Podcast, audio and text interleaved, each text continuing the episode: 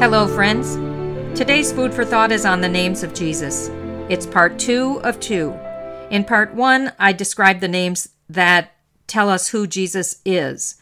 In this episode, I'll share names that describe what he does in the world. The first name is the Good Shepherd from John ten, eleven to fourteen. Jesus is the Good Shepherd who lays down his life for his sheep. He's not a hired man who runs away when there's danger.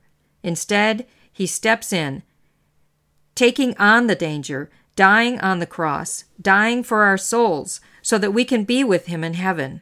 He's the Good Shepherd who seeks after the lost sheep, and we've all been lost sheep at one time or another. He never gives up on bringing us back into the fold. That's true for us and for everyone else. Never give up hope on someone you love. God can do miracles. The second name is Rabbi. This is in John three, one to two, Luke one forty-seven, and many other places. Rabbi is the Hebrew word for teacher. Jesus is a great teacher. He's not just a teacher, but he is a teacher. He was challenged by the teachers of the time and always came out on top. Why? Because he's God and a teacher, and God is the best teacher. Remember when Mary Magdalene saw Jesus at the empty tomb? When she recognized him, she called him Rabbi. Read the words of Jesus and learn from him. He is our greatest teacher. The third name is Savior. You'll find this in First John four fourteen, in Luke one forty-seven, and many other places. We can say Savior and Redeemer. That means that it is by Jesus and only by Jesus that we're saved. I can't save myself. I can't save my son or my husband. God can use me in the process for each of those, but it is only Jesus who saves. It is he, the perfect sacrifice, who died on the cross and conquered death. Without that, we would not be saved. Because he saved us, we respond with thanksgiving. We desire to do good works in his name. So when we recognize that we have a Savior, it should be evident to those around us. This gift of salvation is the greatest gift we will ever have. The fourth name is Lamb of God. This is from John one twenty-nine and First Corinthians five seven. John the Baptist pointed out Jesus to his disciples by calling him the Lamb of God who takes away the sins of the world. In the Old Covenant, it was a lamb that was sacrificed for sins, to redeem the firstborn, and for the Passover meal. The Passover lamb had to be perfect, and Jesus was perfect. Pontius Pilate proclaimed that he found no fault in him. But he died for our sins. He suffered for our transgressions. When Jesus became the Passover sacrifice, there was no longer a need to continue to offer sacrifices in the temple. No sacrifice can take the place of the perfect sacrifice of Christ on the cross. The fifth name is the Divine Physician. This is in Luke seven, twenty-one to twenty-three, in Mark chapter two, in Matthew. It's really in all the Gospels because the Divine Physician is the one who heals. So the Gospels are filled with people being healed, lepers and the blind and the deaf and the dead and the possessed and the lame. Some come to him asking for healing and for his mercy. Some are invited to be healed by Jesus himself. He asks, "Do you want to be healed?" But Jesus doesn't only heal the body, he heals the souls. He forgives sins. The lame man, he was healed, but he was first forgiven. Each of us needs healing.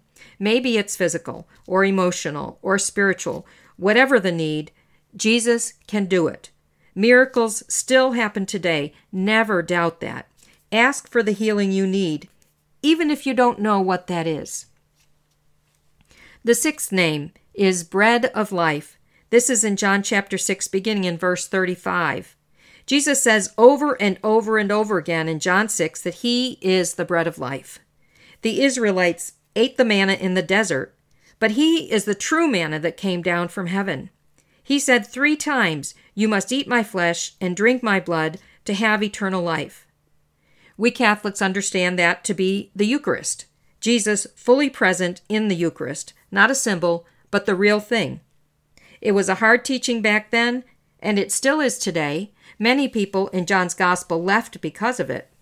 Jesus then asked the group, the disciples who were left, "Will you too leave?" And Peter replied, "To whom shall we go? You have the words of eternal life." They didn't understand what Jesus meant at the time, but they knew he was right, so they stayed. Maybe you question this teaching as well. Spend time in John chapter six and let God reveal his teaching to you. He is the bread of life. The seventh name is way, truth, and life. In John fourteen six, Jesus says, "I am the way, the truth, and the life." And he tells his disciples to follow him. They ask, "Well, where are you going?"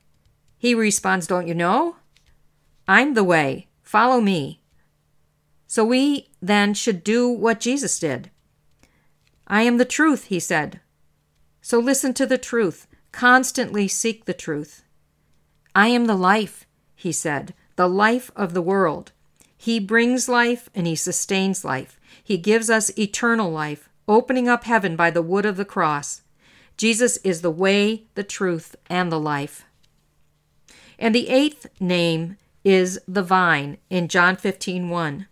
Jesus said, "I am the vine, and you are the branches. Remain in me, and I will remain in you."